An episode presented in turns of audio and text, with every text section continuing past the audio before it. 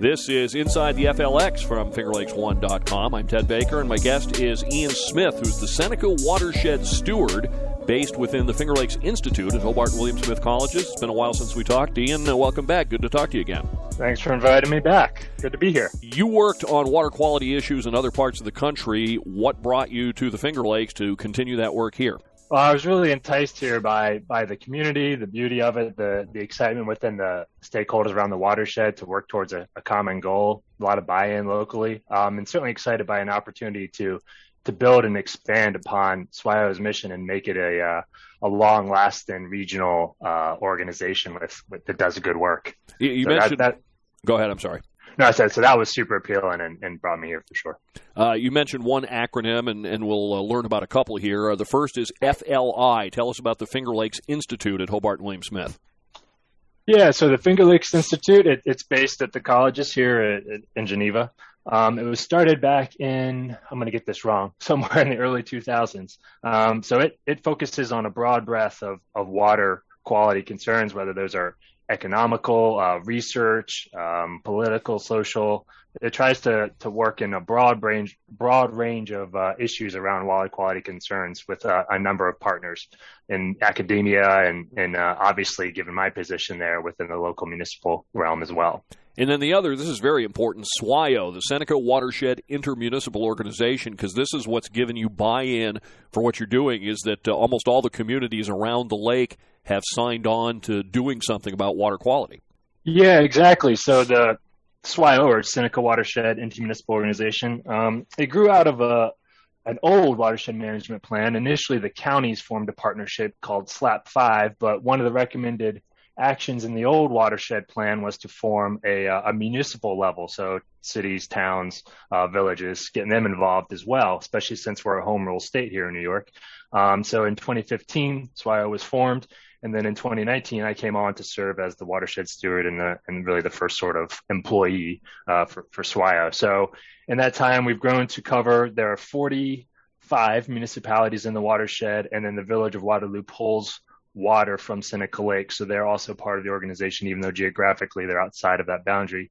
Um, and, and in that time, we've grown to include almost 30 um, of those municipalities have joined on to participate. So that's been exciting, and we're we're getting new members every year. So our, our growth is is continuing as we as we continue to do good work. You've been working for years now on what's called a nine element watershed plan, and this is a real action plan. It's not meant to be a study that's going to go up on a shelf somewhere. So tell us about the project, the uh, progress of the nine element plan, and uh, what what are the next steps.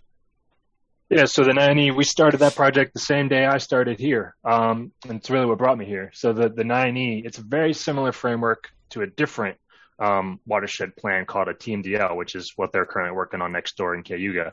But they both work the same way. They really build upon existing watershed strategies and they start to really get at quantitative um, targets for improvement. So, and that's really why they've become de facto um, planning tools for uh, for planners, for grant, for funders. Um, one of the reasons that we're pursuing the 9E is it really increases our opportunity to access uh, grant funds to implement work. Um, so right now we are we're at that finish line. We can see it. Um, we had a meeting yesterday, and I'll be putting the, a recording of that meeting up on the SWIO website early next week. Um, we're at the part where we're, we're taking all the modeling tools we built as part of this project. We're taking a lot of the feedback we got from the public, from agencies like the soil and water districts, and we're trying to, we're currently working on developing an implementation plan to direct our efforts most efficiently and effectively as possible. So that's where we're currently at, and we're looking to have a complete draft 9E done here in early spring, and then we'll have a final meeting on uh, April 25th in Penn uh, that'll give people an opportunity to provide direct feedback on that draft. And this nine element plan is for Seneca and Keuka Lakes because obviously the two are connected and they share a, a, single watershed. So the first part of any kind of plan like this is identifying the problem. What have you identified as the key issues, and then we'll go into the steps of uh, trying to mitigate them. Yeah, so the, the 9E is specifically, and the tools built into it, the modeling tools, is specifically designed to look at nutrients. So phosphorus and nitrogen, sediment, um, so those are the principal concerns, largely because they're the ones driving a lot of the uh, the high profile concerns, such as harmful algal blooms. Um, but the 9Es try to incorporate things beyond that as well, so that every, all all concerns can kind of get in there um, and help us access and do projects to, to, to address other concerns. Those could be things like salt. Um, they can be things like invasive species. Um, you know, emerging chemicals concerns. Certainly, uh, the polyfluoroalkylides made made news last year and now a new water quality standard in New York State. And we know the Seneca Army Depot was the source for those historically. So it's something we want to keep an eye on, of course. So we try to encompass everything, but the, the model itself is specifically designed for nutrients and sediment. I'm looking at a page on the uh, the the uh, nine element plan. It's talking about Keuka Lake and the watershed TP load. What is that?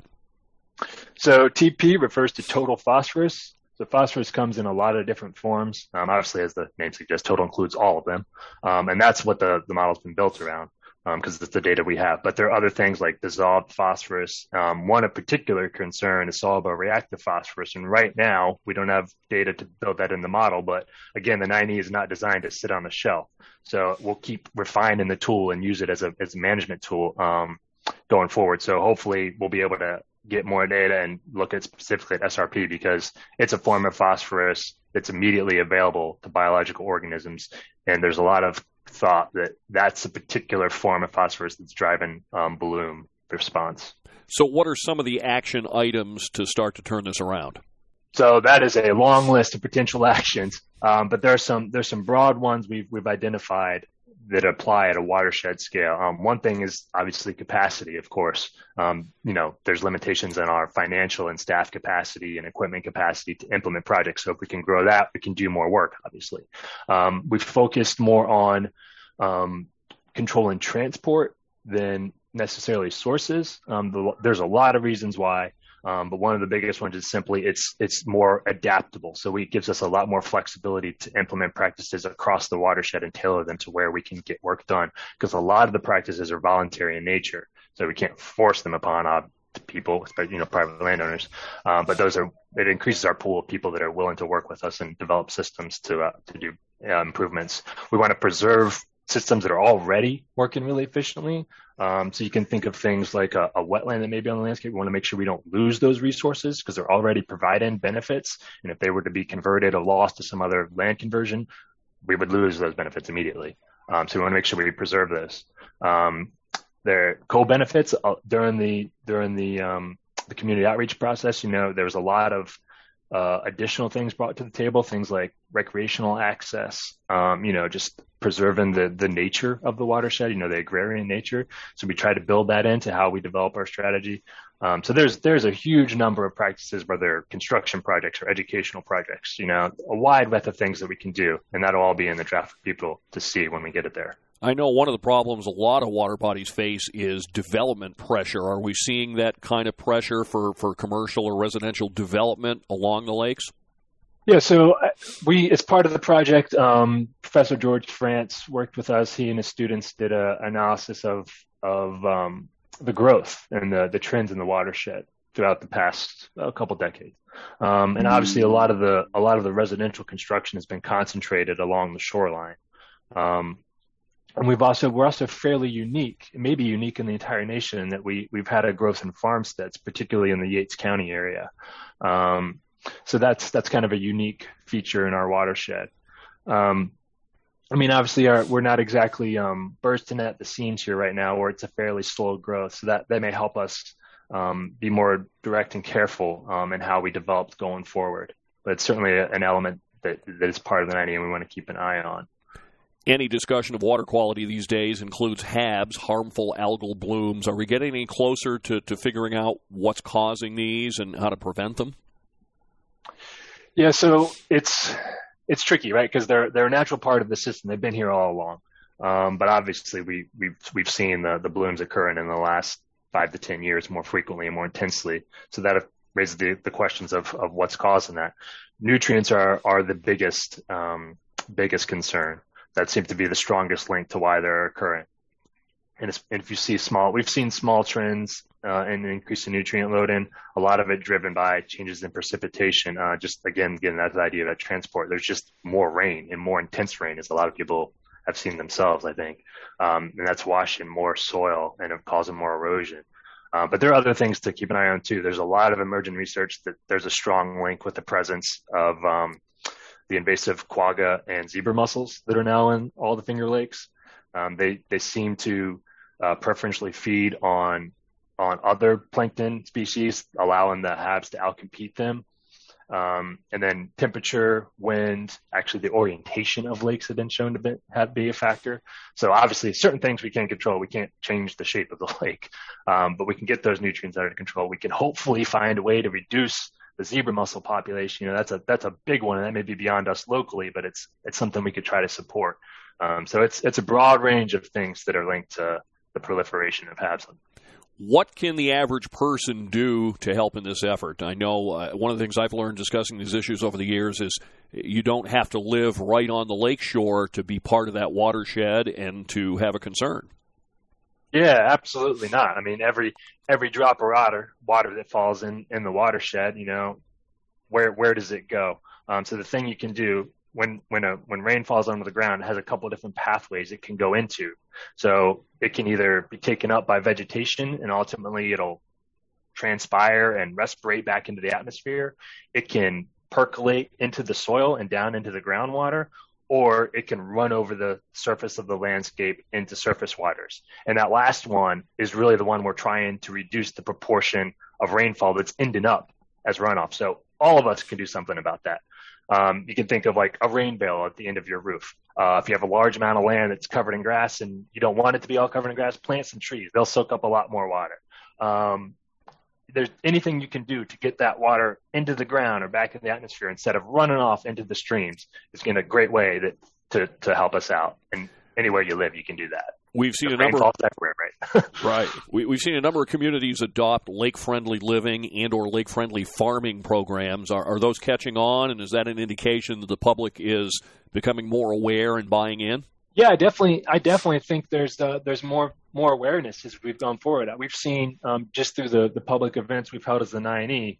Uh, I think our first meeting we had somewhere around 40 to 50 people. Um, the one yesterday, we had over 100 people attending. We're getting th- over a thousand downloads um, of views of the video recordings. So there's definitely an increase in awareness around everything going on. And, and the Lake Friendly Living is an excellent program. I mean, that, that's been an, an enormous success for uh, Pure Waters and the other lake associations around the Finger Lake. So there's no question there's increased awareness um, around the entire watershed and the, and the whole region as a whole. Are there any more of these public uh, input events coming up in the near future? Yeah, so the we have one more uh, one more plan for the 9E before the, the, the project is wrapped up and the document completed. And that'll be on April 25th at 6 p.m. in Penn Yan at the Yates County uh, office complex.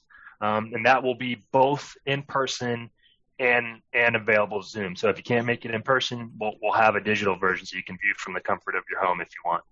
All right, Ian Smith is the Seneca Watershed Steward working on the 9E, the 9 element plan. Always good to talk with you, and uh, we'll keep following this, and, and best of luck doing the work going forward. Appreciate it. Thanks for having me.